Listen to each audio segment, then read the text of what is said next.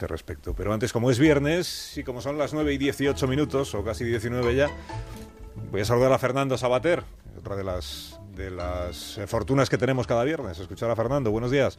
Hola, buenos días, Carlos. ¿Cómo estás?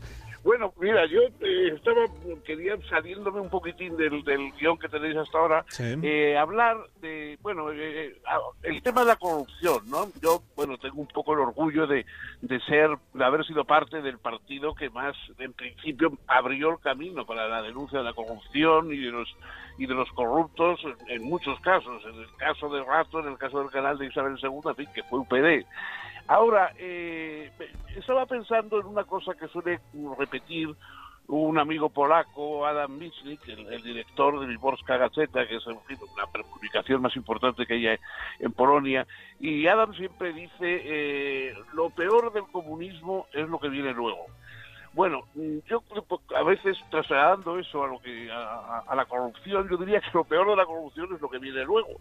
Sobre todo si recordamos lo que ha pasado, por ejemplo, en Italia. Porque, claro, todas estas cosas de que decimos de la desafección a los partidos establecidos y tal, todo eso ocurrió en Italia, en la operación Manipuliti, la famosa Tangentopoli que hubo en su día, con el juez Di Pietro procesando y encarcelando a cientos de personas, el Partido Socialista desapareció, la democracia cristiana desapareció, en fin, fue una verdadera barrida lo que hubo en Italia.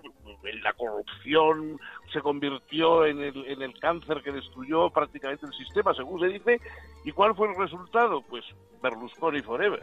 O sea, a partir de ahí lo que vino fue Berlusconi, mayorías absolutas, y la corrupción institucional que naturalmente trajo Berlusconi, ¿no? Entonces, bueno, yo creo que es importante acabar con la corrupción, sobre todo con la falta de transparencia, etcétera, que es lo que institucionalmente favorece la corrupción. Ahora hay que tener cuidado de las soluciones, o sea, de los salvadores que pueden aparecer.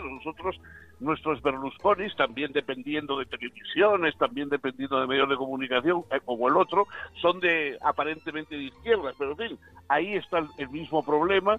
Podemos tener entonces una deriva que destruya los partidos tradicionales, pero que los sustituya por algo que, como Berlusconi, no es precisamente mejor que los partidos tradicionales.